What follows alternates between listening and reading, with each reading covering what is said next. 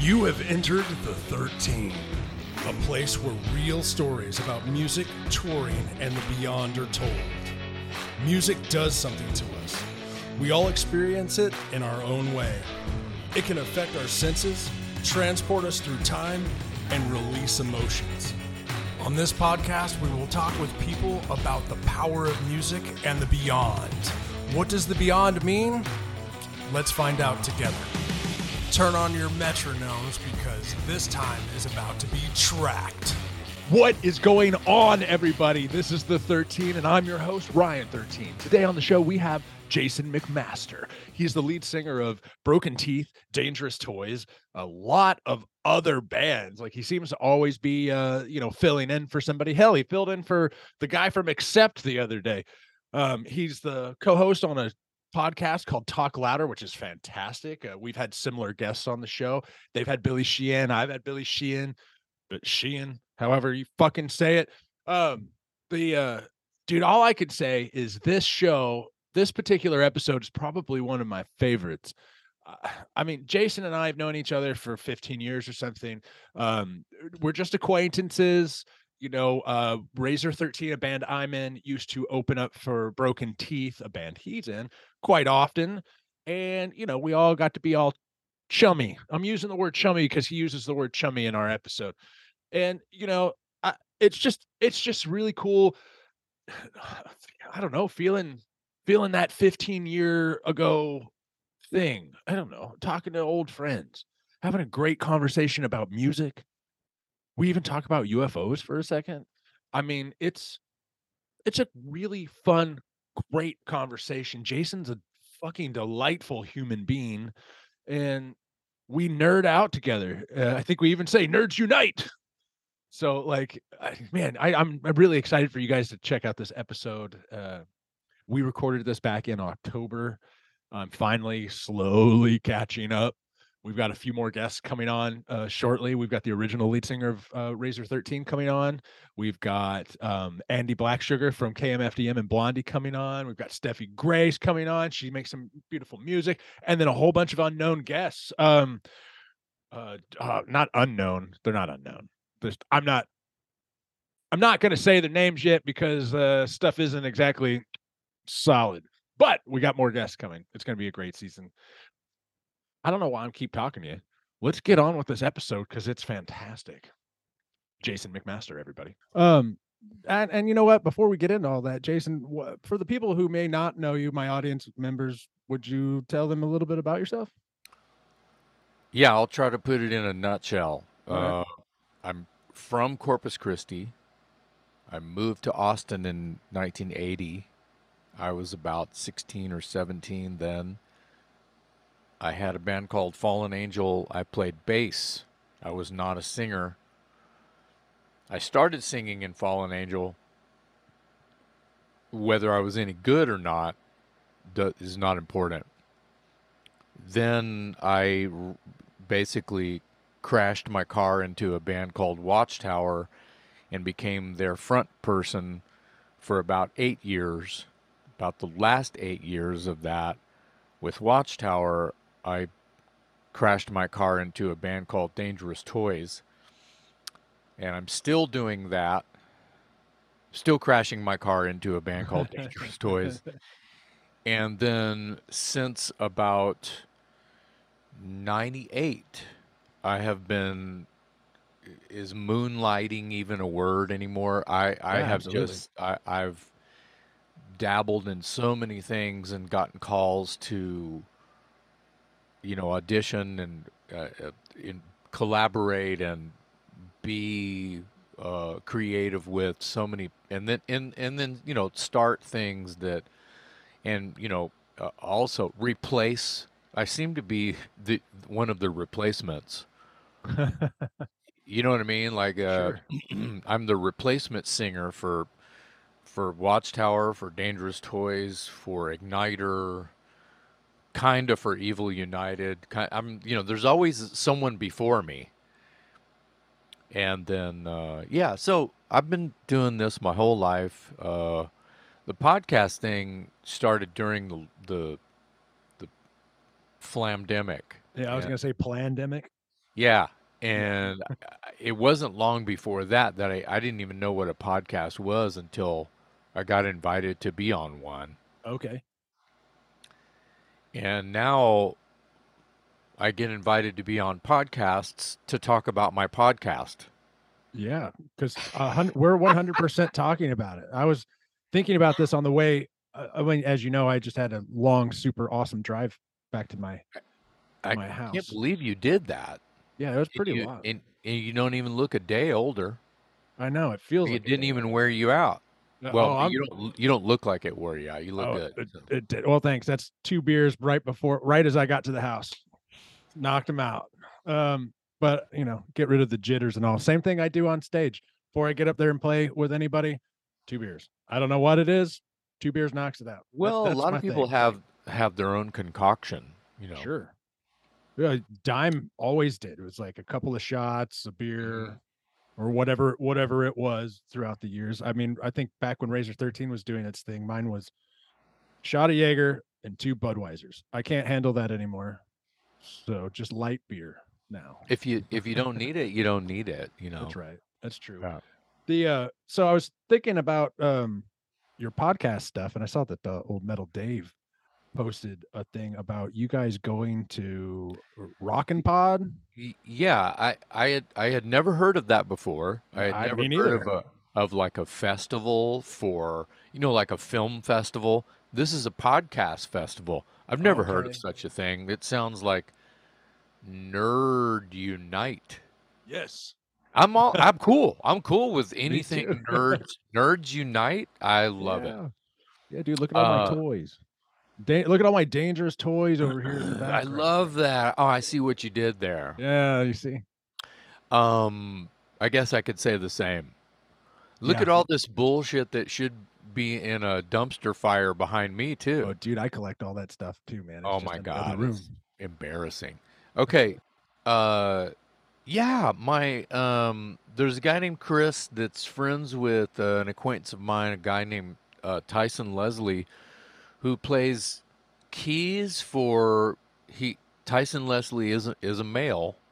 All right. Uh, not that that's important, but he's a male uh, who plays keys for Vixen, is where I was All going. right. And Vixen Okay. is not male. Right.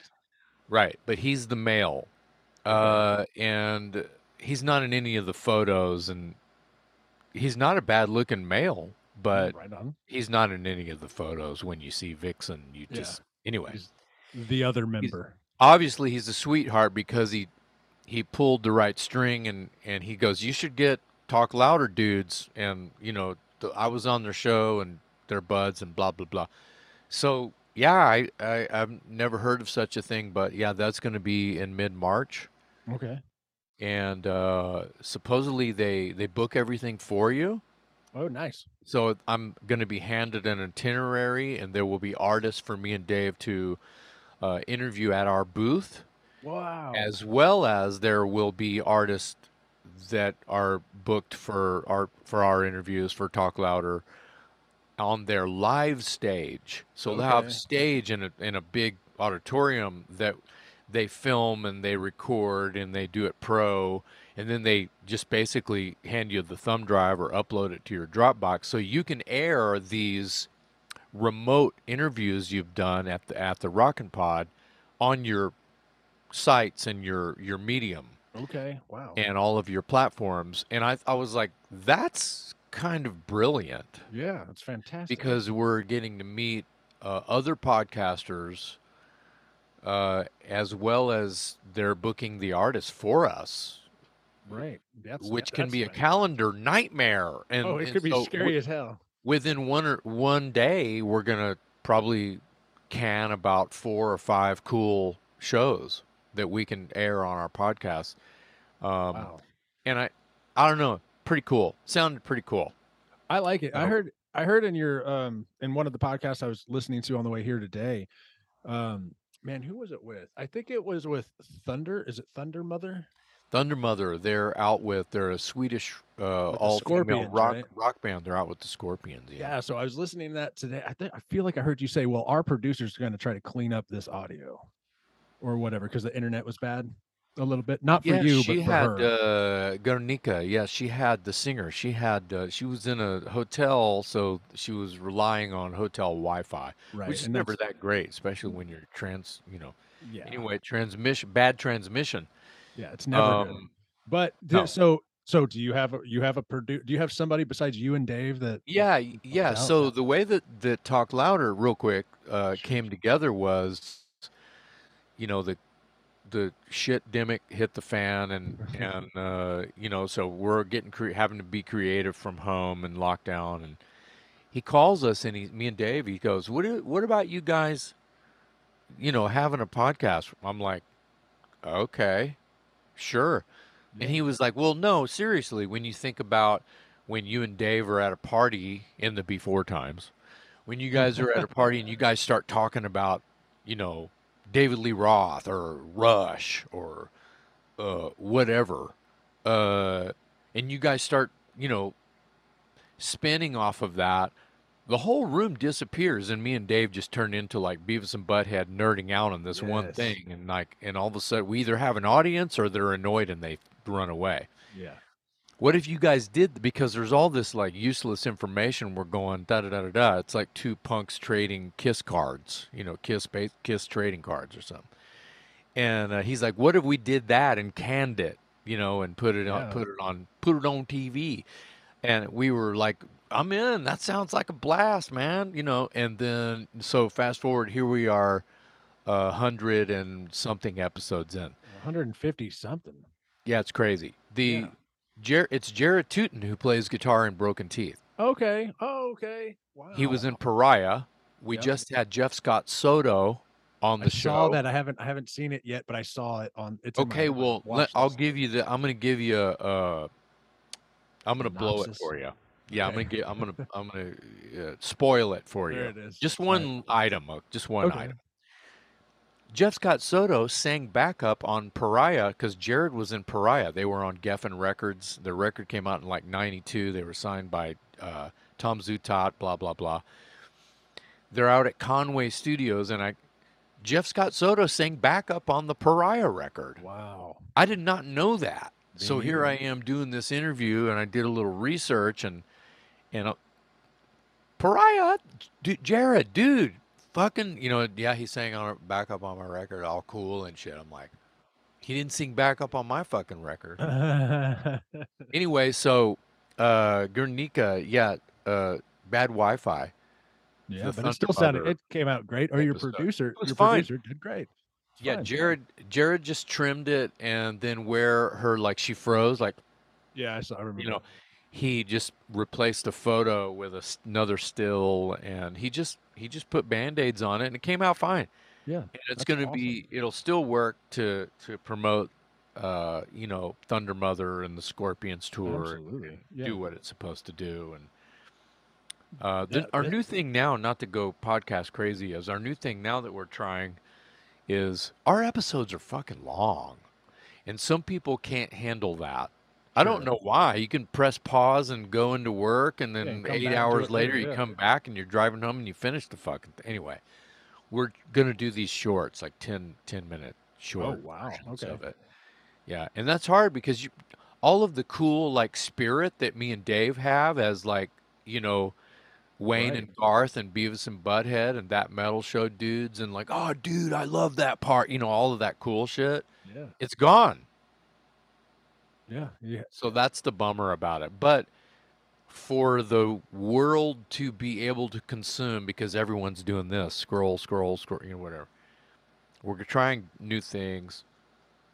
We'll see what happens. So that's the i'm so obviously this is the 13 you guys had wednesday 13 on your show but we'll get to that in a minute. Okay. um but the um the third the reason it became the 13 podcast was because i was talking to al shire and shire was i was like dude i can't think of a name for this thing. I just want to talk about touring. I want to talk about you know tour stories our love for music and then if somebody's into aliens or whatever something stupid and crazy let's talk about that stuff too. Like let's leave it wide open.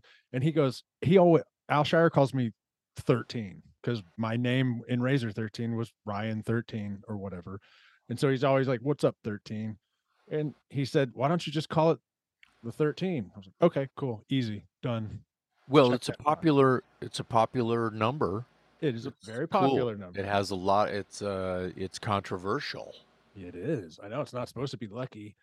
Um, I think it's lucky, but like Wednesday 13. So Razor 13 started around the same time that Wednesday started doing his own thing, 2004, 2005. Yeah, like jumping jumping uh, uh slight moving out of uh murder dolls. Murder Dolls, right? Uh-huh. And I rem and he started touring like it was going out of style a couple years later. Mhm. And I would see his flyers everywhere. And I'm sitting here like calling myself Ryan 13 all over. I'm like, who the hell's this Wednesday guy? Like they, s- Mhm. he stole my thing, man. But he didn't. He he had it first. I want to Mhm. I want to get him on at some point. But um anyway, so I want to talk about podcast stuff. I didn't think that this was going to turn into me wanting to talk to you about podcast stuff, but after listening It to doesn't more of- have to. It doesn't have to be. We can talk about anything you want. Well, cool. And we will. We'll we'll jump into some other stuff. But I because I'm a fledgling podcast student, uh, this being the 21st episode, I'm doing Okay. seasons, which I think is stupid, but I it doesn't matter. I am all my seasons are only 13 episodes long. No, I think that that's okay. And so so we're in se- you and me are in season 2 right now. Okay. And um what how did you come on to that microphone that you're using right now?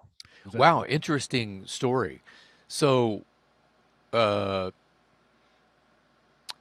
what do I need to have a podcast? Is kind of the thing, right? When you're when you're like, what do we do? Especially Dave. I'm not I'm not throwing my co-host Metal Dave under the bus whatsoever during the making of the answer of, to your question. But in our earlier episodes, you should watch our earliest episodes because every episode Dave has a different microphone. Okay. I think I heard you say that in one of the trying out different microphones. So I've had just had this good Shure SM58 the whole time, is. and uh, I have that S. I have an SM7 similar to what you've got, a Shure SM7. It's literally an arm's length away. That's Yeah. that's the one. Actually, this isn't even that. That's the one I want. The No, I, I know it's not, but what you have is very similar to Shure. SM7. But so so I have that, but I use that my my basic basically my vocal recording rig is right there. Okay. And Jared, producer, was like, "How come you're not using the SM7 on them?" I was like, "What? You don't like the way this one sounds?" No, it sounds fine. Honestly, I mean, I can tell a slight difference, but this shit sounds great. Yeah, it does. This is what I use live. My face is used to hovering around this thing for the past 45 years. This thing has been in my face. Anyway, um, well then. Okay. we bought we we how I ended up with this is just habitually the mic that I use. I even used these in the the SM58 recording vocal. Here's a here's a side note. Teas'n Pleas'n and Dangerous Toys hit song. Oh yeah, The vocal recorded with an SM58. there it is. So you can't I mean, it's the it's the machine, it's the hammer. Yeah. Okay. There So it is. Yeah, this this microphone built a house. So whatever. I like the uh the thing the funny thing is is we had to get I had I it turns out I had everything I needed to do to have to do this to to set this up set it up boom um I needed I, I needed an ethernet cable that Mhm. runs like about a hundred feet from where I sit now okay. so I had to get one of those you got this blue, long blue line, blue cable. bl- I, I made sure it's black oh, okay. and it goes through the wall and up the, up the up the outside wall of the house and around the backyard and it's all you know you you can't Yeah. see it Oh, okay. right- You got it hidden the whole way. That's cool. See, I wouldn't Yeah, have been that smart. I would have just ran it all white trash across the yard. well that's that's i think what dave what metal dave was doing when he when he because we had some uh, internet issues where i'd be talking in the middle and then i'd start again right so it was all splotchy and shitty and Sure. Jared, what do we do? Ethernet cable. Oh, is that it? Oh, okay. So Dave, I think, has his like at least taped to the wall down the stairwell. So Well, good. yeah, it, so we had to figure out a couple things like that. I already mentioned that he had to go through a few microphones. Um, he we had to kind of go through his mixer and make sure he, you know, as long as you have a little, a cheap little mixer with a USB out on it, you can do a podcast. Yeah. All all I have is the Focusrite Scarlett. Yeah, an right interface. Yeah, the cool yeah. thing about the mixer is, is you can, you can in the more inputs you have, the more uh, special effects That's right. that you can do. You know, there's all kinds of That's cool. strange things that you can incorporate into whatever it is you're being silly about. See, I was just talking about this on the phone on the way home to uh well, Al Shire, because I talk to that guy every day. But anyway, like I was like, man, I got a MIDI controller sitting in front of the computer. I'm gonna Nice. get I want to get one of those gone like you know when you listen to the radio host and there someone says something they're like oh boing yoing yoing yoing like I can do that I just That'd haven't done it yet yeah I think this that'd be a lot of fun I'm gonna start have a- incorporating that I have a 30 inch gong. Oh dude it just wow Yeah, just put it right b- behind me right here and twirl flaming drumsticks. Gah, gah, gah. that No, would I be won't- sick I won't do that. Uh, I would watch it. I would watch Anyway, it. so yeah, once once we got everything plugged in and and shined up, uh, we we started cooking with gas. Um, si- side note is our first like 15 episodes, we didn't even have guests. We would just pick a topic hey, that's awesome. and go three hours talking about just digging a hole, Yeah, talking about one thing, and I- and like like something like we had a we had an episode called uh, you know Canadian bands or replacement singers, you know, right. or uh, Kiss Alive. Yeah, We just talk about Kiss Alive for three hours, you know. no, that's fantastic. Like, but the I, I don't I miss how. I miss that because it, me and Dave work well together, and we just go. Yeah, and uh, we keep like saying this to each other. We need to bring back that. We fuck having guests. Yeah, but dude, the guy from blah blah blah. I don't care. We need to do a series of this. Of just we need to bring it back. I like it. No, I totally like it. I've only seen the ones where you guys have had guests uh, Right. so far. I'm going to go back in the catalog as I'm catching up from where I started. Sure. But the uh, I've only ever had guests. This all started for me because I have another YouTube channel totally separate. I do stupid Mm-hmm. things on there like eat scorpion peppers uh, or show you how to cook my favorite meal in the air fryer or go on travel. I do a, a whole bunch of crap over there. But I wanted to do like four or five podcast like episodes so I could interview everyone from Razor 13 including Doug from King's X Mm-hmm. and and that was it. That's all I wanted to do. And then my Mm. buddy Brandon from Expanding Reality podcast. Uh, by the way, go check out Brandon. Got to throw him out there. A lot of you have probably been hearing a lot of podcasters talking about UFOs, the TV talking about UFOs, the government releasing videos of UFOs. If you like stuff like that, you should head on over to expandingrealitypodcast.com. There, they talk about consciousness, psychedelics, UFOs, and the beyond. And you know we love the beyond on this show. Check the link in the description for Expanding Reality. There, you can become an expansive insider for all of the mind melting bonus content with the coolest panels, exclusive interviews, and massive collaborations about all the fringe and alternative topics that we absolutely think will expand your reality. Go over there, check it out. Link in the description. I love the host, Brandon Thomas. He's a fantastic person and a great host. Go check it out. Um, but Mhm. um, he said, "Why don't you just do a podcast?" Thought to myself, "Well, I don't know how to do that." Kind of the same way you guys were like, Yeah. I Yeah, well, know." Well, now you do. I think that I think that for the most part, and I actually still feel this way. For the most part, uh, podcasts are for people who can just listen to other nerds talk about something that you, the listener, are interested in. right? This is going to sound weird, but podcasts are fucking boring as fuck to me. To me. um unless it's someone who I absolutely worship and there's a handful of those people in the world. Sure. Yep. Uh, and everyone has that, right? It's kind of like, oh man, you're killing me. I gotta, I gotta. He's on this podcast. Oh shit, I gotta hear that. You know, but overall, I just it's so, so fucking nerdy to just listen. I'm I'm listening to someone talk, you know. Oh yeah, we're just having conversations, man. Yeah, yeah, yeah. Well, it's the fellowship and the conversation that I actually like. But going back and listening to the shit, that's not for me. yeah, So. I'm gl- I, I'm amazed that that people are finding this uh, medium interesting and entertaining and helpful to their sanity, Oh sure, yeah. and that is beautiful. Uh, whatever you get out of it, I I don't know. You know, I don't I don't know other than what I do know, and that's from Right. what people how people respond and how they feel afterwards and and how they look forward to and then every once in a while we have their somebody that they're ridiculously obsessed with and they have to then they have to hear it you know Sure, absolutely. I'm interested to see what y'all's RSS feed numbers are like because I'm sure they're through the roof.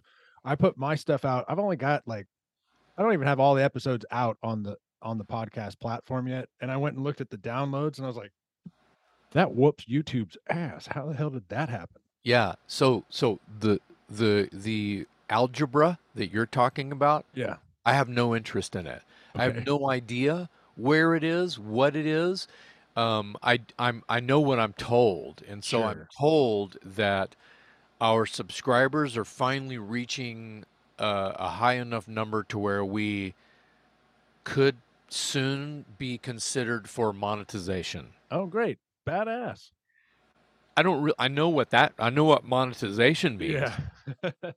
but I don't know how many you have to have to do that and what the rules and stats have to be and what who what robot bean counter is handling Right. all that. Yeah, I don't either. Uh, I'm still learning, but I, I don't have a producer, and I don't have. I'm, it, this is just me. But I Well, like. To, I get a- to pick everybody's brain. That's what. That's what's fun. Right.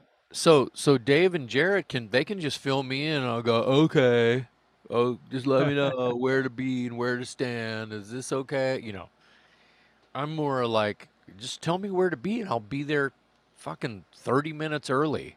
There you go. Hell yeah. Even though I don't care about all the math, I'll Yeah. be there 30 minutes early. Let's go. I'll be showered. So I'll be cleaned, ready to Mhm. rock. That's Let's right. Do this. that's right. Let's let's get the work done. Well, I'm glad you guys are doing this because, I, again, I keep bringing this dude's name up because I talk to him every day. But Al Shire turned me on to y'all's podcast, and I was like, you know what?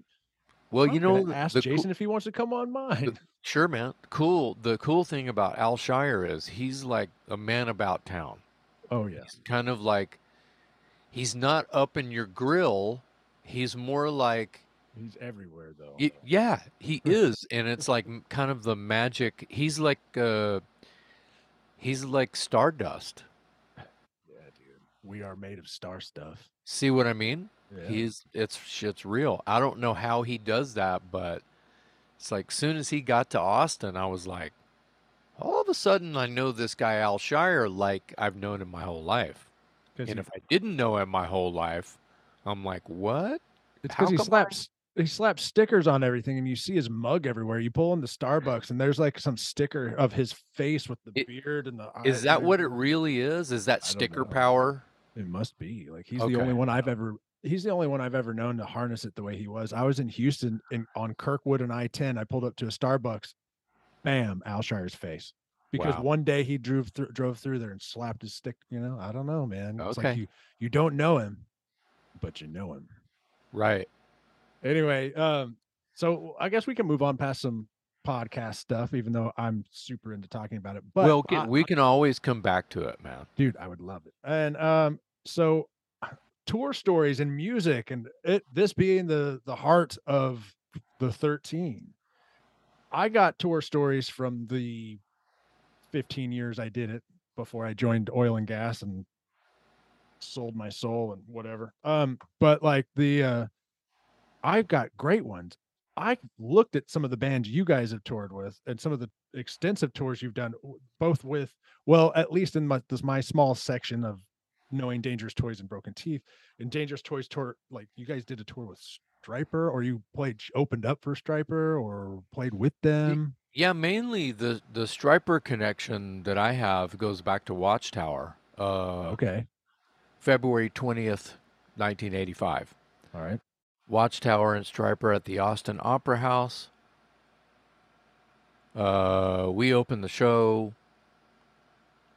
Um, they came in our dressing room wearing their black and yellow tights. Yeah. was fucking awesome. And this Yeah. is in 1985. Right. They're touring Probably- the first record. Holy cow. Wow, Yeah. Yeah. They come in, the brothers come in, the Sweets come in, and we're shaking it off. We're in we're in our little dressing room hole, and uh, they uh, were so kind. They were like, "Wow, I'm not sure what kind of music that was, but." Our minds are blown. You guys can play your asses off, blah, blah, blah, blah, blah. And I'll never forget that because that was the first time that, well, I mean, we had opened for, you know, especially that year and the year after, uh, 85 and 86, we opened for like Anthrax and King Diamond and Trouble and Oh wow, trouble. all, yeah, Grim Reaper and, uh, Yeah. Oh, Slayer from Grim Reaper just died not too long ago. Yeah, Steve Grimmett. Uh, and uh, you know all of the up and coming like thrash bands because you know Metallica had opened the door. So Right. Yeah. and all of the metal blade bands that were hitting on the road the road on their first tour. You know, uh, Slayer being one of those. Right. Trou Trouble being another. So so Stryper and we and we were like, wow, well, thanks, man, and wow, that's that's awesome. That's kind of cool. Just a cool pat on the back from those guys. Yeah. Here's here's a, an interesting sort of like salt and pepper to that that story. It's not really a touring story because this is happening in our hometown. Okay. Is uh, Metallica and Wasp and Armored Saint were scheduled to play February 21st of 1985 at the Austin City Coliseum, which is not far. It's just west of uh, of where we were Okay. literally like three miles away, something like that. And uh, the next day, the 21st. And um, I didn't live with my mom at the time, but my mom apparently had gotten a message on her answering machine from someone cursing up a storm and saying, "Hey Jason, what the fuck are you? How come you're fucking not answering your phone and fuck this and fuck and blah blah wow. blah blah blah." And I don't know what this message is about until a few days later when I'm having lunch with my mom at my mom's house because I don't live with my mom. I was like 19 in 85 or what. Yeah. In, in February of 85, I was 19. And, uh, uh, you know, I had my own place, right? Right. And so I'm having lunch with my mom a few days after that weekend, which was a killer week because I opened for Stryper and got to see Metallica and Armored Saint. The deal is, Wasp had canceled, and the promoters, as well as Metallica, were looking for another band to open. Well, I had met Metallica guys, and you know, not I. I had only met Armored Saint that day of, of that show that I speak of. I had met Metallica in uh, you know a year and a half earlier, or whatever, on their first tour when they were opening for Raven, Oh wow. and that would have been uh, Wednesday, August twenty fourth, nineteen eighty three. Wow.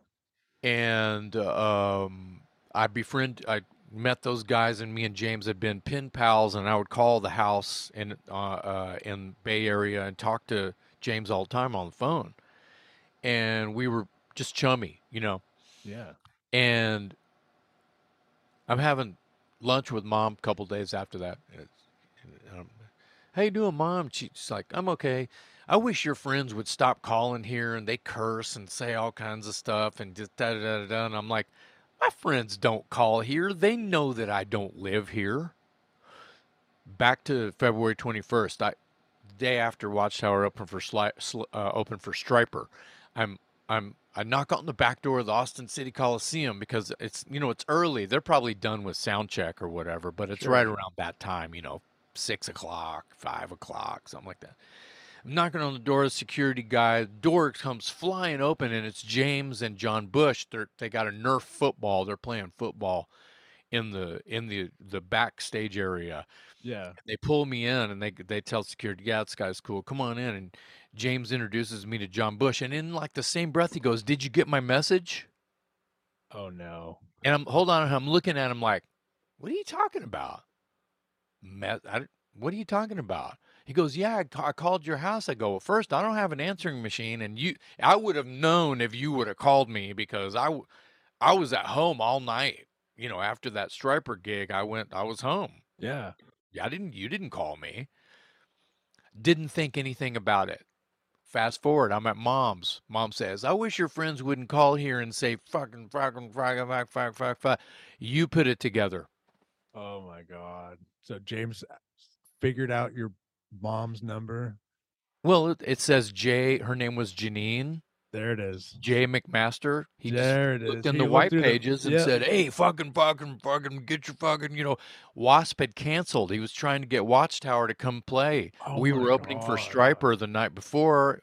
He called my mom's. I would have never gotten anyway. Hey, mom. Here's the funny part. Hey, mom, you still got that message? I deleted that. I'm not gonna. Blah blah blah. Oh. Still. Kind of funny, right? That's a kinda- wonderful kinda- story. It's a good. It's a good one, and you can't make it up.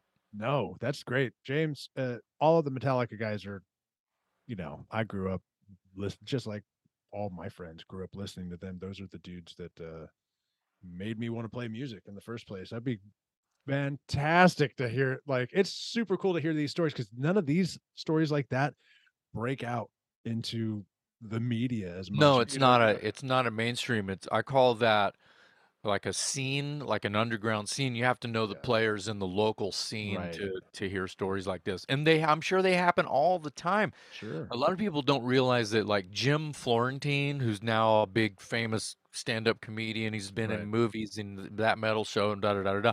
And he's awesome. He's a real dude. He's all, all those guys are. Anyway, he people don't know that he used to write fan letters to the guys in Raven. Oh, He wow. would drive them around, and when they were in New Jersey, when they were on Megaforce Records, Yeah. he's been friends with. Yeah, he hung out with the guys in Metallica and Raven when they were recording Kill 'Em All, and he was like a little punk.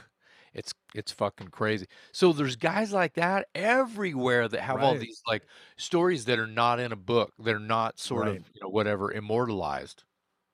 Yeah, that's cool, and I like them. I like Yes. hearing them. Thank you for sharing that one with me. Yeah. That one's fantastic. The um, so um, what about? But I but I still to clear up the Stryper. You mentioned Stryper. Oh, yeah. Stryper was our number one band today. Uh, I do those Monsters of Rock cruises and festivals and shit, and they're always on the bill. You're right. Two weeks ago, I just did a gig in the Valley with them. I saw that. I, I I go down to the valley for work all the time. I was like, what's he doing way down there? Yeah, And I saw a whole bunch of people posting about that. yeah, yeah. It was uh, it was uh some locals, and then it was Toys, and then uh Stephen Pearcy and Stryper headline. Oh wow. Yeah, it was it was that's a it's actually a pretty good show. Those three bands work quite well together, in my opinion. Right on. What was the name of that town? Did it start with an M? Mercedes, which is like 20 minutes from McAllen. Yeah, yeah. I'm always in Los Fresnos hmm or um, you know, South Padre. I'll stay on the island and drive to work. Wow. Okay. The island's nice. I was actually crazy story, has nothing to do with music, but I was on the island at the Courtyard Marriott. Told myself I wasn't going to the bar this week. I'm not going to the bar. I'm not doing it. I got to work every day. Anyway, comes to be the last day of work. Um, it's a Thursday. I'm like, all right, they have good food down there. I'll go get a drink and uh, and have some dinner. I go down there. I sit down. I hear a woman to my left on the corner of the bar. I'm like, man, that voice sounds kind of familiar. and oh well, whatever. I play it off. I'm looking at my phone, and then she says, uh, "Bartender to the bartender, hey, could you watch my purse? I'm I'm gonna go smoke a cigarette." And I looked up and I looked at her as she was walking away, and I looked at the bartender. I was like, "That's fucking Sarah Connor," because it was the actress who played Sarah Connor in the Terminator, um, Linda Oh, Hamilton. Yeah, And- Linda Hamilton. And yeah. I was like, she, and then the the bartender was like, yeah, she's been here all week, like down here at the bar every night. I'm like, God damn it, because I missed the whole week Smoking and drinking. smoking and drinking. And well, she came in and talked to me. She was a lovely person. Met her son. It Awesome. was great, but random South Texas. No, that she's kind of like legend, Yeah, especially in sci-fi world. She's Oh, a yeah. legend. Yeah. hundred percent. I don't know. I mean, she was in Beauty and the Beast. dude, but I watch that she's all the time with Ron. Perlman. all right. Yeah. Ron Perlman, man. That, yeah, you said moonlighting earlier. That has nothing to do with her, but that just reminded me of that TV show, Wow. Moonlighting. Well, well, may may may I and what maybe other listeners ask the the burning question: What in the holy hell was she doing down there? uh, her daughter lives on the island. Really? So yeah, so her and her son came down there, and you know she's got a twin.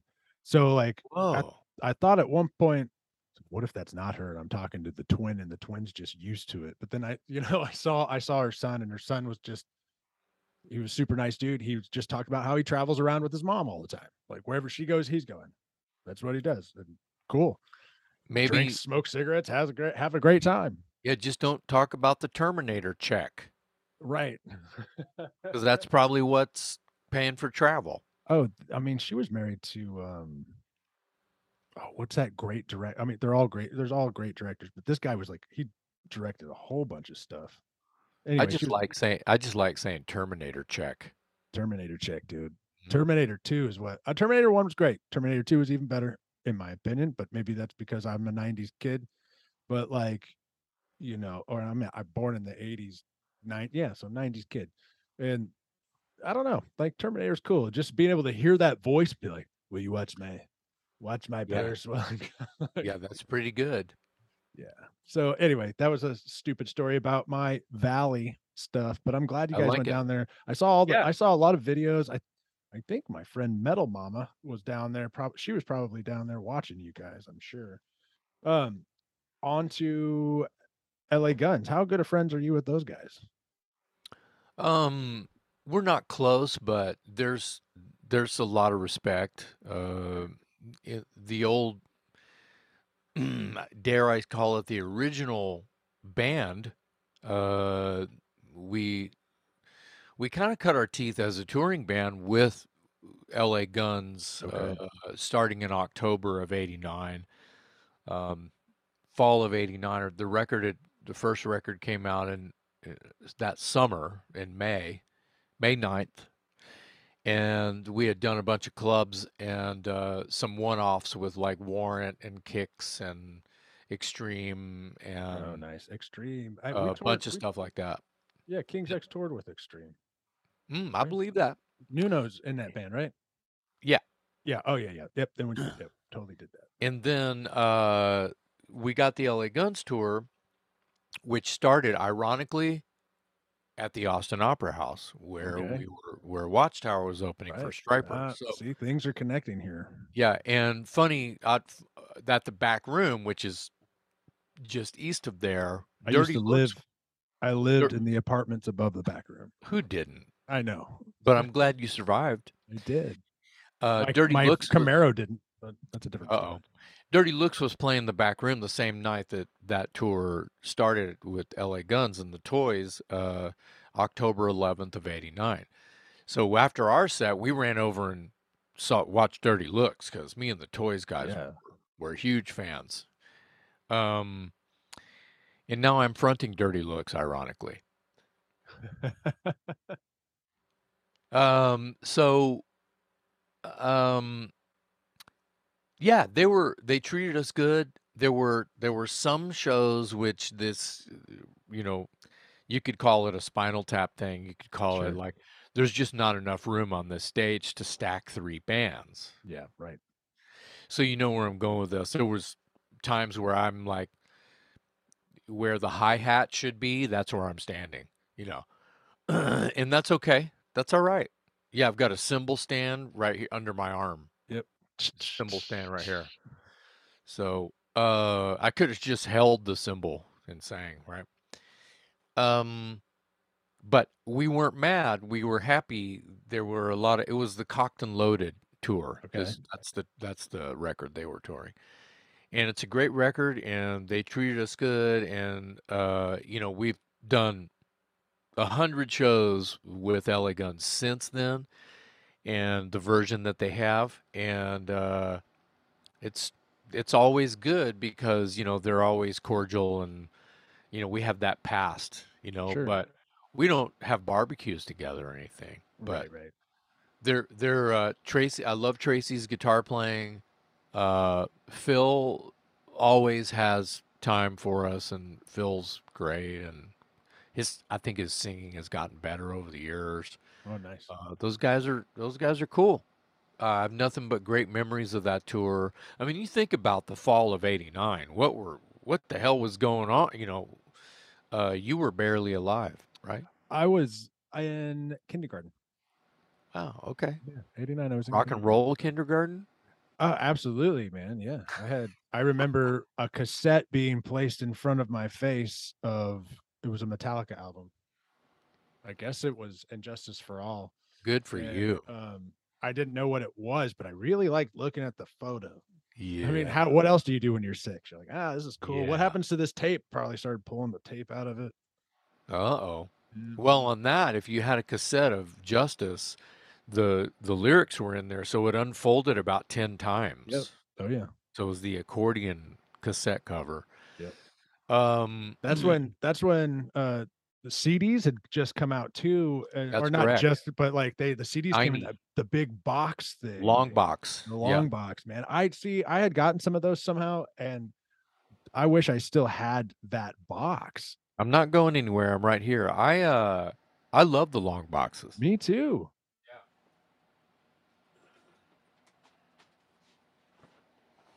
No fucking. There way. is the Master of Puppets long box. No way. That is awesome. For all you kids, it's a little destroyed, but it's okay. You still got it. it's it. the front. It's the front of the box. hey, that's all that matters, right? Well, I mean, Well, I was gonna so frame cool. it. I, I just haven't been gotten around to framing it. Yeah, this thing is like look how big that thing is. decrepit and old. Oh yeah, it's like a it's like a 15 inch thing that you used to buy. I think that they were they were still yet afraid of losing all the artwork that you get on a on an LP. Oh yeah, okay. Yeah. Yeah, the uh I, man, I remember seeing those. I remember the first I was really into Michael Jackson uh when I was young. Like like way young. So like I remember seeing the Thriller album and in that CD form and I was like this is going to be so fucking cool. I can't wait to get my hands on this. And it was like well the CD's 10 bucks. I was like, well, where the fuck am I going to get 10 bucks from? Mm. Well, so- you figure it out. You do. That's right. Yeah, Go when you're- yard or something. Rock and roll people figure it out because they gotta have it. Absolutely, a hundred percent. I did yeah. that all Anyway, the so time. so the LA Guns thing was uh, was cool and a great experience, and Tora Tora was on that tour as well. okay, Mm-hmm. Tora Tora. Yeah. What about Faster Pussycat? Went to it when the when the LA Guns thing was over. Actually, before before the LA Guns thing in September, uh, we did a run with Junkyard. Oh, I saw we're that. Out, we're out with Junkyard, Right. and we did uh, we did the South. We did Florida. We did the Carolinas. We did all that. Uh, did Atlanta. Uh, and then we went west, and it ended in Tempe, Arizona, with with uh, our tour jumped on a show where Faster Pussycat was headlining, and that was awesome. And it was kind of sad. It was one of those things where we loved each other's bands so much we didn't want the tour to end, and there were right. grown men crying. I so that it. happens in rock and roll. There's crying in rock and roll. People don't realize that. That's true. 100%. Wait, yeah, dude, because you, you, you know, what, you know what it is? It's love. You become yeah. brothers. Yeah, 100%. You're not brothers unless you can cry in front of each other. That's right. You know, I we to Kings what we I was I was a whatever Doug bass tech, but you know we're part of we're all everyone's part of the family.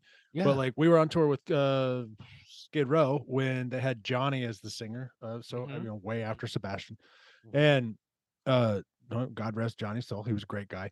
That dude saved my life. I was trying to get on the King's X tour bus. They had locked it because there was so many homeless. I can't remember what city we were in, but I had finished. We had finally finished packing the trailer. Everything's in there. We're done. I go back in to do the dummy check, make sure we didn't lose leave anything. I'm coming back out. My key's not around my neck. I Oh, left no. it in I left it in my bunk. So I knock on the door, and you know what know what's happening on the bus after a show. Everyone's They're having a good time. they're not watching the door. They're They're not not watching the waiting on you. They think you're in the bunk. They, They think, think you're you're at dinner. bunk. They think you're done. They think they're they're yeah. That's right. So everyone's back there having a good time. Everybody's on the bus. Um, a man who was, I don't know, I, homeless is the thing I would say, but also deranged, approached me and started telling me that he wrote a song for me and that if I would like to listen to it. And I was like, okay, because I'm not, I'm way too nice about stuff. And he Mhm. started singing me the song, and the song went really south and it was like about this evil plan to murder me and johnny and scotty the guitar player are Yes. in are in the front of their bus smoking a joint and they're just sitting there watching this happen Oh no. and like and then um, i didn't know that because the our king's x's bus and skid row's bus are right right here Yeah. and all of a sudden they're they notice that things are getting weird and they open up the driver's side window they're like ryan get in here uh, now and Yeah. pulled me on pulled me on and the dude was like looking at me all crazy he was like i don't know if he would have done anything but johnny and scotty saved my life you know, Wow. pulled me on the bus and i got to hang out with them and whatever and they were su- that was a super great tour with skid row i think we did two of Oh, them with them I imagine that's a good pairing.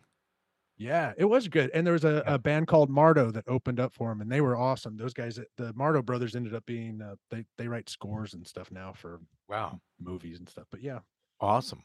tour stories are fun. Well, it's it's becomes part of your uh it's like a tattoo. Yeah, It tells a tattoo should tell stories and if it don't, then it's not good for you.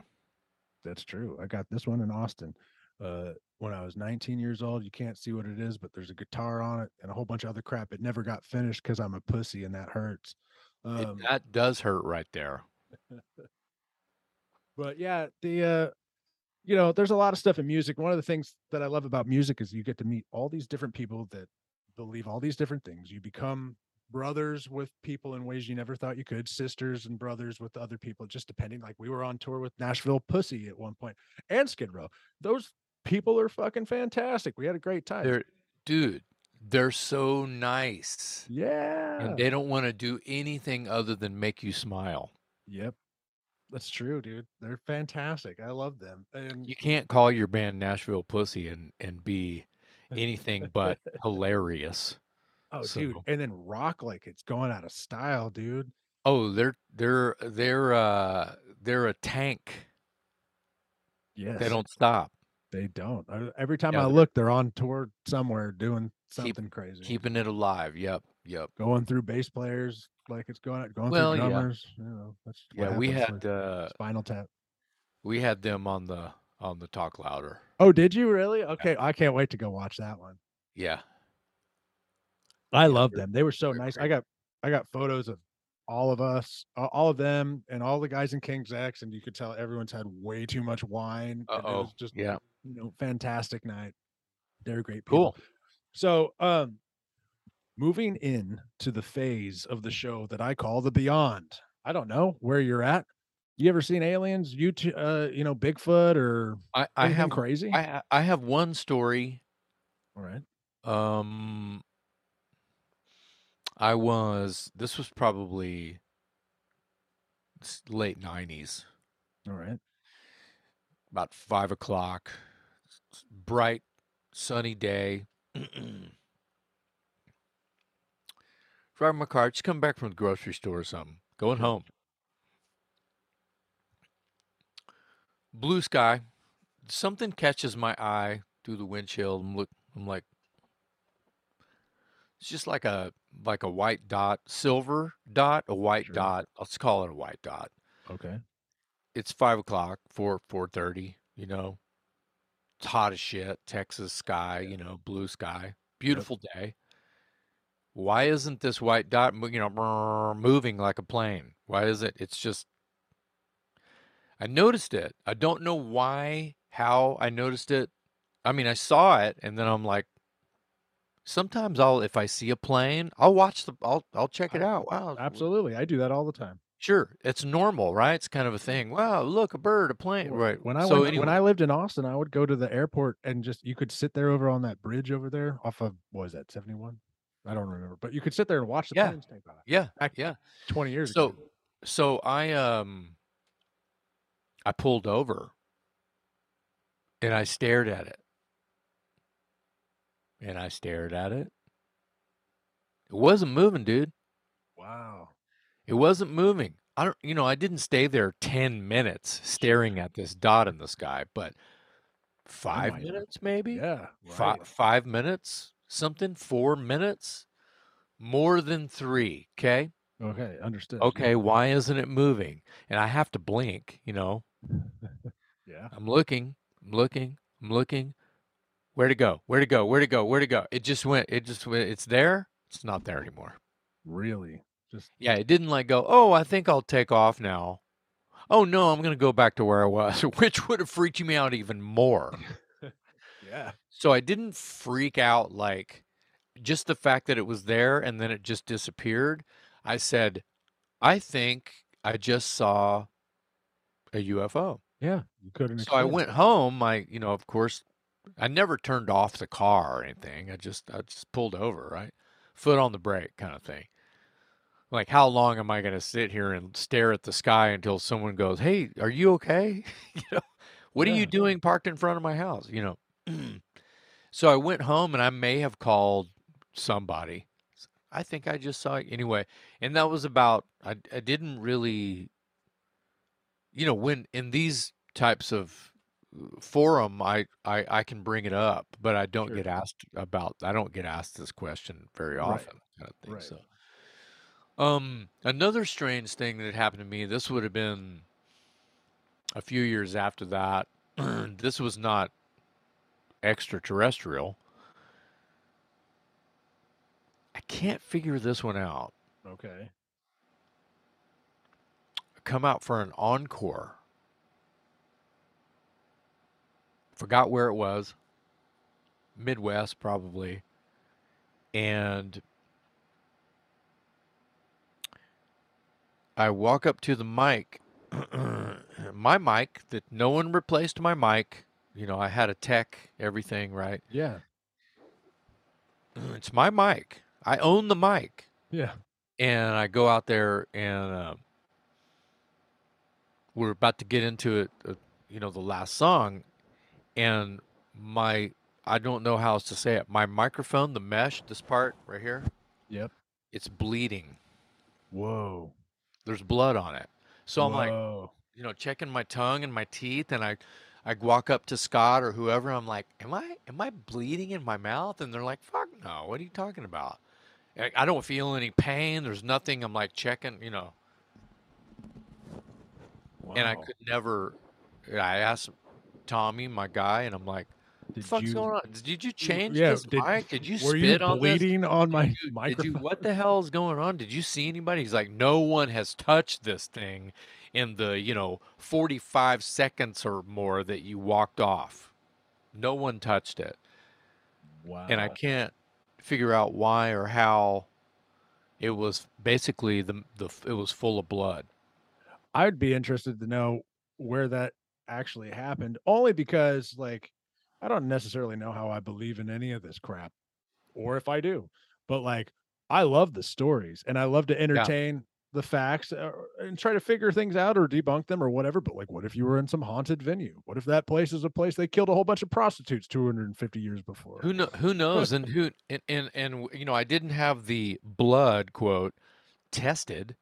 Right. I don't know what it was. It wasn't just been ketchup re- it was something had- red. Yeah. because I put my mouth on it, and it didn't. I don't remember it tasting like. I mean, I can imagine that I've tasted my own blood, uh, you know, fifty times in my old man life. Sure. But I'm telling you, I think it was blood. Okay. but I there's no no one was hurt, no one was no one complained, and everybody everybody I brought into the conversation was looking at me like, "Are you high?" What's going on? No, this fucking place is haunted. my, my the I walls know. are bleeding. I never I never thought that, but it freaked me out for, you know, at least a week. it was raining. And I just blood. I let it go. Yeah, that's cra- well. I mean, I guess I probably would have let that go too, and it would have freaked me out for a week too. There's certain things when these weird paranormal things happen. I have a few that are weird for me, but like when they happen, you're sit you they freak you out. Like Yeah.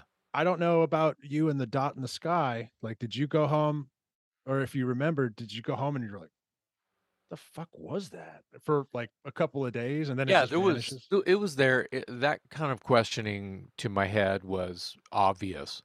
I was like, eh, I mean that. I mean, it, there could be an explanation. Sure, a hundred percent. The I was on my It way could to have been that could have been man-made. What, absolutely whatever that was could have been man-made. Sure, and that's so my UFO. I have two, but I'm i I'm going to tell you one briefly. And I was driving to San Angelo, Texas. This is weird. Why do I keep going back to San Angelo? This was 2012, and I was driving there in the dark because I wanted to spend time with my girlfriend, now wife, and uh, but I needed to be there Monday morning, so it's Sunday. Finished watching the Texans play or whatever, and we're heading. I'm heading west, and I get about 30 miles outside of Brady, Texas. And I look over to the right, and there's nothing out there. It's all desert. You've been in West Yeah, Texas. There yeah. nothing out there. And I look out to my right, and I see three lights that look like they're moving independently from each other. I'm Okay. Like, okay, what on what's that? You know, I know there's Air Force bases out there. And, and this is drones aren't exactly on the rate. I mean, like we've had them. They were probably using them uh, at the Air Force bases or whatever, but it wasn't Sure. like on the cover of Times, the Times magazine or, or whatever, like it would become short shortly after 2012. Mhm. And so I'm looking out there and I got, I think I got like my first smartphone, maybe. So not quite this big, you know, because they weren't that big when they first came out. Uh, but it's got a camera on there and a cool video. I'm like, dude, these lights are cool. I'm gonna pull over and take a photo of this. So I, I pull over and I go, uh, get into the camera thing, turn it on, and the lights start coming directly towards me. Like they stopped doing what they Wow. were doing and started coming right at me. And I'm like, okay, I've seen enough sci-fi movies to know that this is not good. So I got back in my car and started driving. But when I did that, the lights stopped coming towards me and they went off over here. I go, all right, cool. I'm losing my fucking mind. I'm going to call my girlfriend. Called my girlfriend, told her about it. She starts laughing at me. She's like, oh, the aliens are going to get you. You know, I'm like, look, I don't know what it is, but I'm saying like it was weird. So then I see them, the lights doing their little dancey thing. So I get out, I try to do it again. Same thing. Lights start coming towards me. Get in the car. Now I'm scared. I'm like, okay, they absolutely know I'm here. And this is fucking weird, dude. I don't have any way to explain this. But like I start driving and the lights came real close and they got out in front of me, Oh, fr- in really? front of the car. And as they got in front of the car, well, first of all, as they decided to come closer to me, they took the triangle form. And then I thought I could see a full craft, but I was like, wait, how are they all independent from each other? And now they're a Mm. triangle. Then they came around. Then a big red light came on. I don't know what the fuck that was. Then it went away and followed me through Brady, Texas, but out here in this field the whole way. Then I Mm. got pulled over by a cop because I was going over the speed limit because I was scared out of my mind. Yeah, your your heart was raced. And then I thought, okay, I've seen enough of these movies. Is the cop in on this? you know, like he knows, but he wasn't. He just gave me a speeding ticket because I was being a douche. But I don't know what the hell that was. Was that like guys from the like some 20 year olds from the Air Force Base flying these drones? Like, let's get this guy. That's gonna be fucking funny. You know, because they've got all this cool technology, or was it uh, you know, aliens? Yeah, I, don't mean, o- only if they were in a lab, you know, or or had headsets on with screens and they were doing it remotely like that, and they Right. could see everything with, uh, Yeah, and that was the s- that's the that's the stuff that came later. And if you watch these drone footages now that they have Yeah. from going to Iraq or or wherever, oh yeah, it's all in the dark, and you can see the guys on the ground and hear the guys on the ground, yeah, and they blow them up. Like, right. but I don't Well, that's that is uh that's it's crazy. that sounds a little that's like a hundred times that's a ramped up version of my white dot in the sky story. Well, it was And weird. It's I was at near Air Force bases. well, the it's very interesting because you know, I think that your reaction was like mine was. Am I really seeing? Wait a minute. Are, well, let me get out. Oh, oh shit. Well, Yeah, and then they started coming this way. Mm, yeah. What what did you? I mean, what did I see? Yeah. And there's no one else there to go. Are am I high? Are you seeing this? Yeah. I drove straight to San Angelo and I went to the Dead Horse bar and I drank some fucking beers and I talked to a person about it and they looked at me like I was nuts. I was like, cool, I'm not going to talk to this about any, you know, with any other Yeah. random strangers until Yep, apparently yep. now. But yeah. Wow, interesting. Yeah. You guys ever played the Dead Horse or you ever been in a band that played the Dead Horse out there in San yeah, Angelo? yeah. Broken Teeth used to play there all the time. Yeah. Uh, I think Kill 'Em All played there a few times. Cool. Because nice everyone bar. in Kill 'Em All besides me is from San Angelo. Really? Mhm. I didn't know that. Okay. Yeah. San Angelo is a really interesting town. Like, there's some yeah. history there. I've played a couple of other places there too with other bands. Um, can't think of the names right now, but uh, I I kind of like it there actually. Uh, That's as far. Okay. I say this all the time, but it's as far west in Texas that I like to go.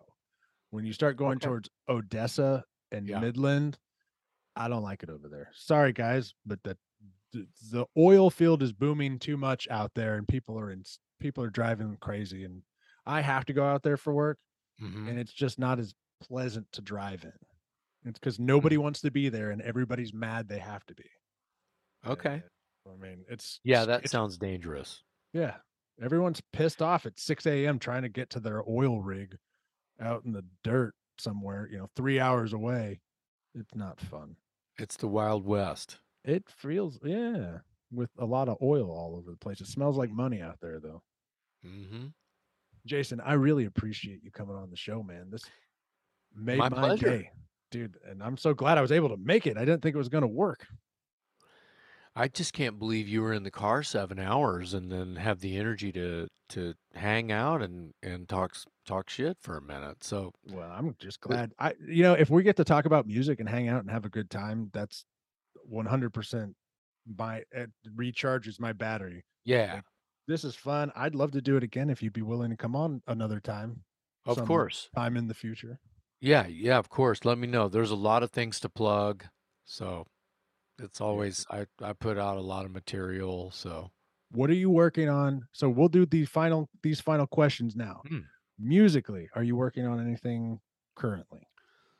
well, there's there's always the question when the goddamn is Dangerous Toys going to put out new stuff. We Right. have a couple new songs with that we play in the set currently. Oh, cool.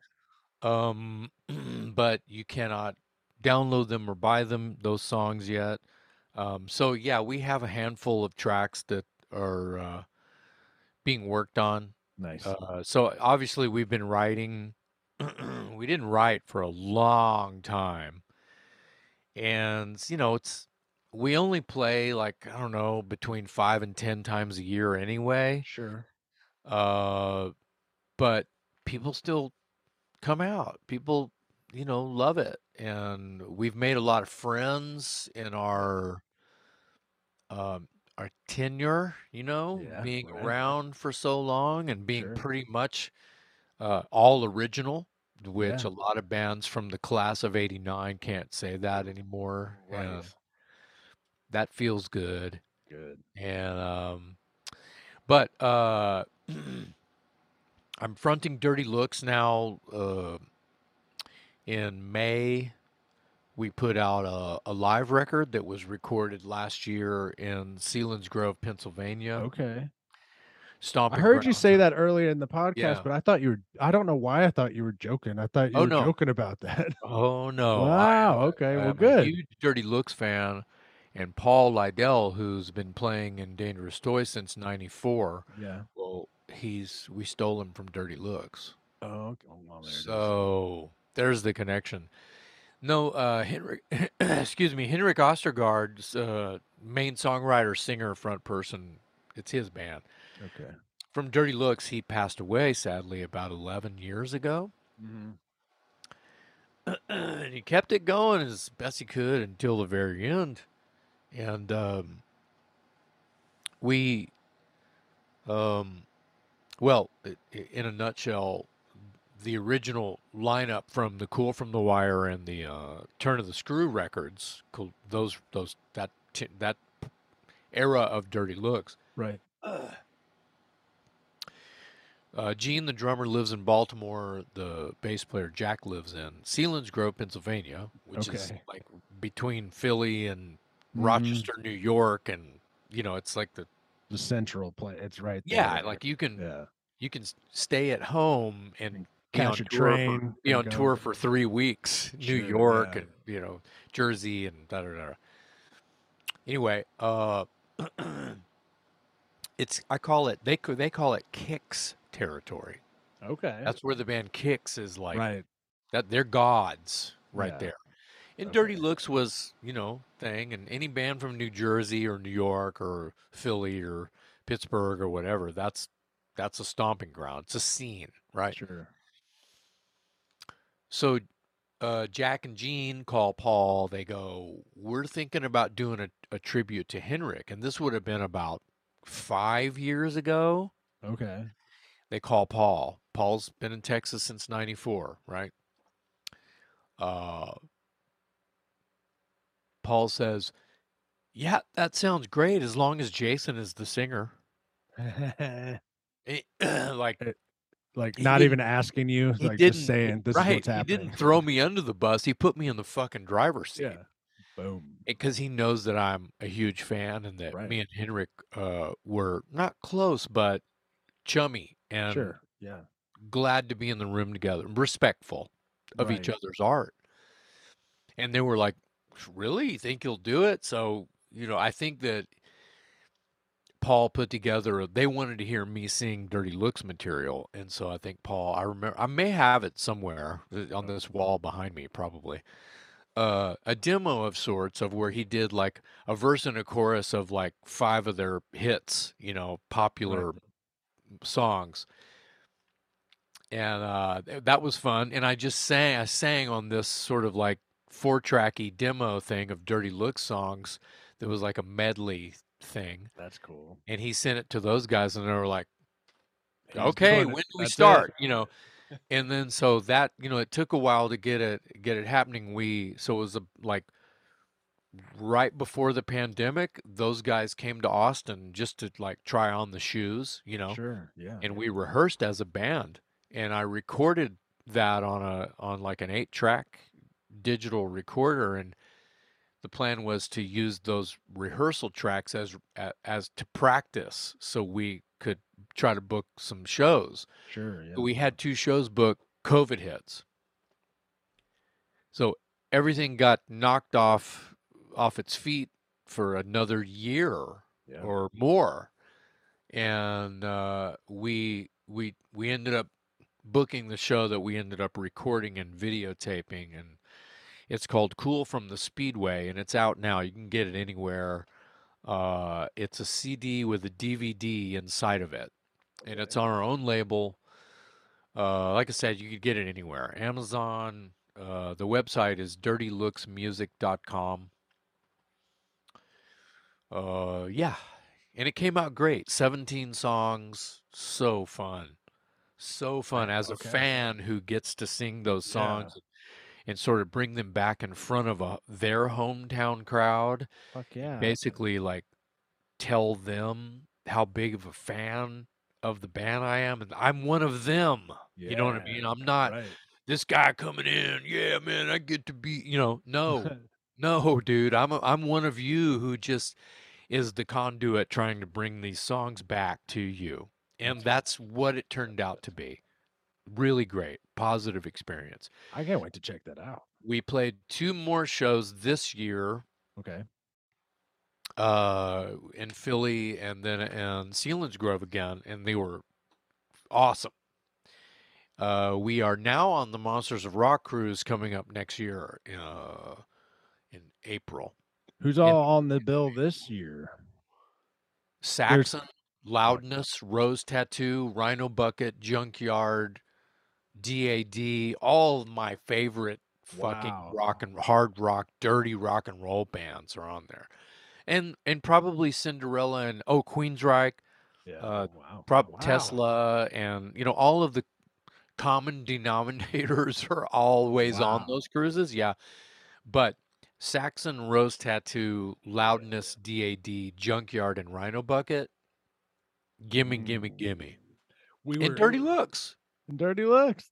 There it is. When we were it every time King's X, and I say we, I I mean King's X, I was just working for him. But every time when we were in they were in Europe and I happened to be with them teching, Saxon was always like a day away from us. And I was like, one day we're gonna intersect. And that never happened. I mean, Ah, it, it happened with Kreator though. I saw Kreator and oh, that's awesome. in Tilburg, and we went and hung out with all the guys backstage, and that was fantastic. And then Awesome. Me and the guys from King's X were all drunk leaving that place with our arms over each other, walking through Tilburg, Holland, singing, Can't tell by the way I do my work that I'm a woman's man. Nice. and I'll never, it's like the best memory I'll ever had, especially Doug over on the left singing that stuff. I mean, it was so much fun. Perfect.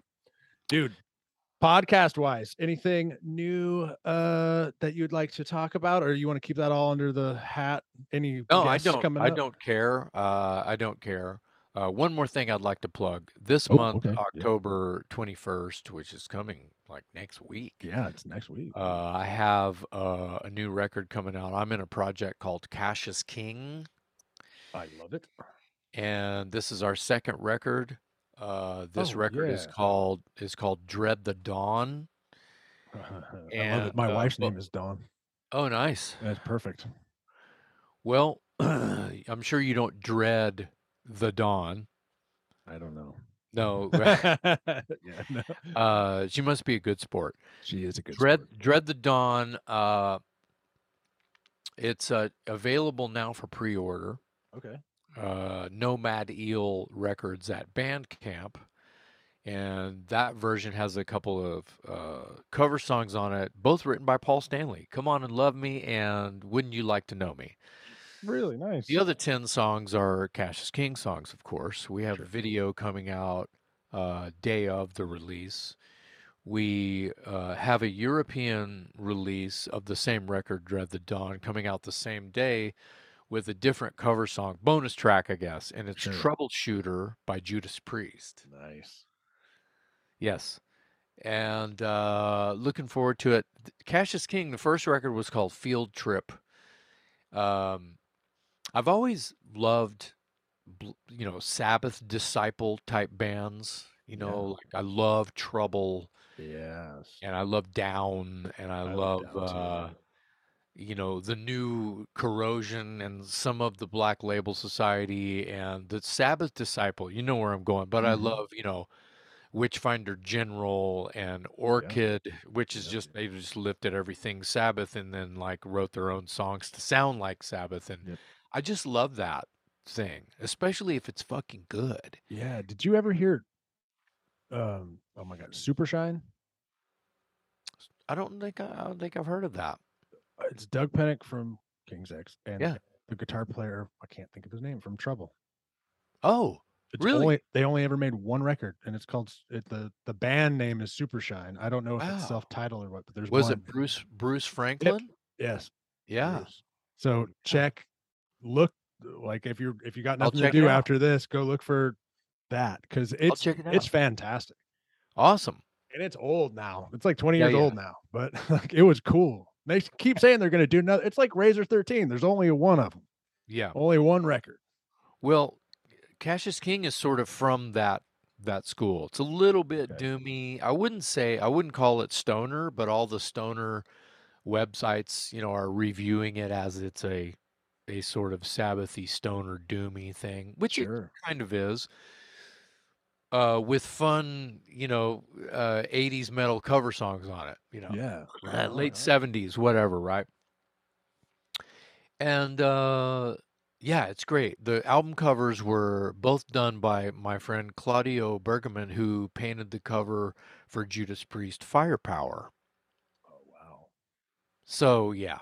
Wow. It's special. It's a cool project. It's if if Ozzy and Dio were to have a friendly game of cards and also just sing on some Sabbath demos that Yeah. were maybe a little bit more rock oriented, that's what Cassius King is.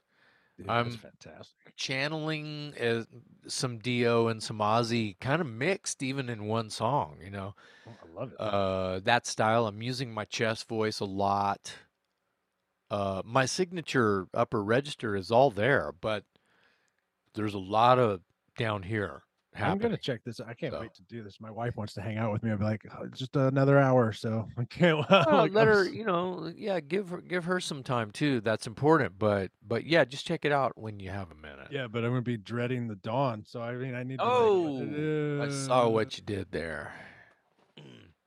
I but yeah, really- that that's about it. Uh, writing, trying to write new dirty look songs, which is interesting because we're tr- we're trying to be true to the sound of dirty looks, and it's kind of like, you know, without it turning into the broken teeth thing, because Sure. you know, me and Paul started broken teeth together, Right. so it's kind of like, but it's all the same. You know, isn't, isn't everything everything? Uh, we're as musicians we're we're we love incest apparently and i don't mean that literally i just mean that as like we're all together we're all our bands are intermingling and we're I think- always I think that the love for the music and the creation and uh, the obliteration and embracement of style Yeah. sometimes at the same time is the same thing. It everything is everything.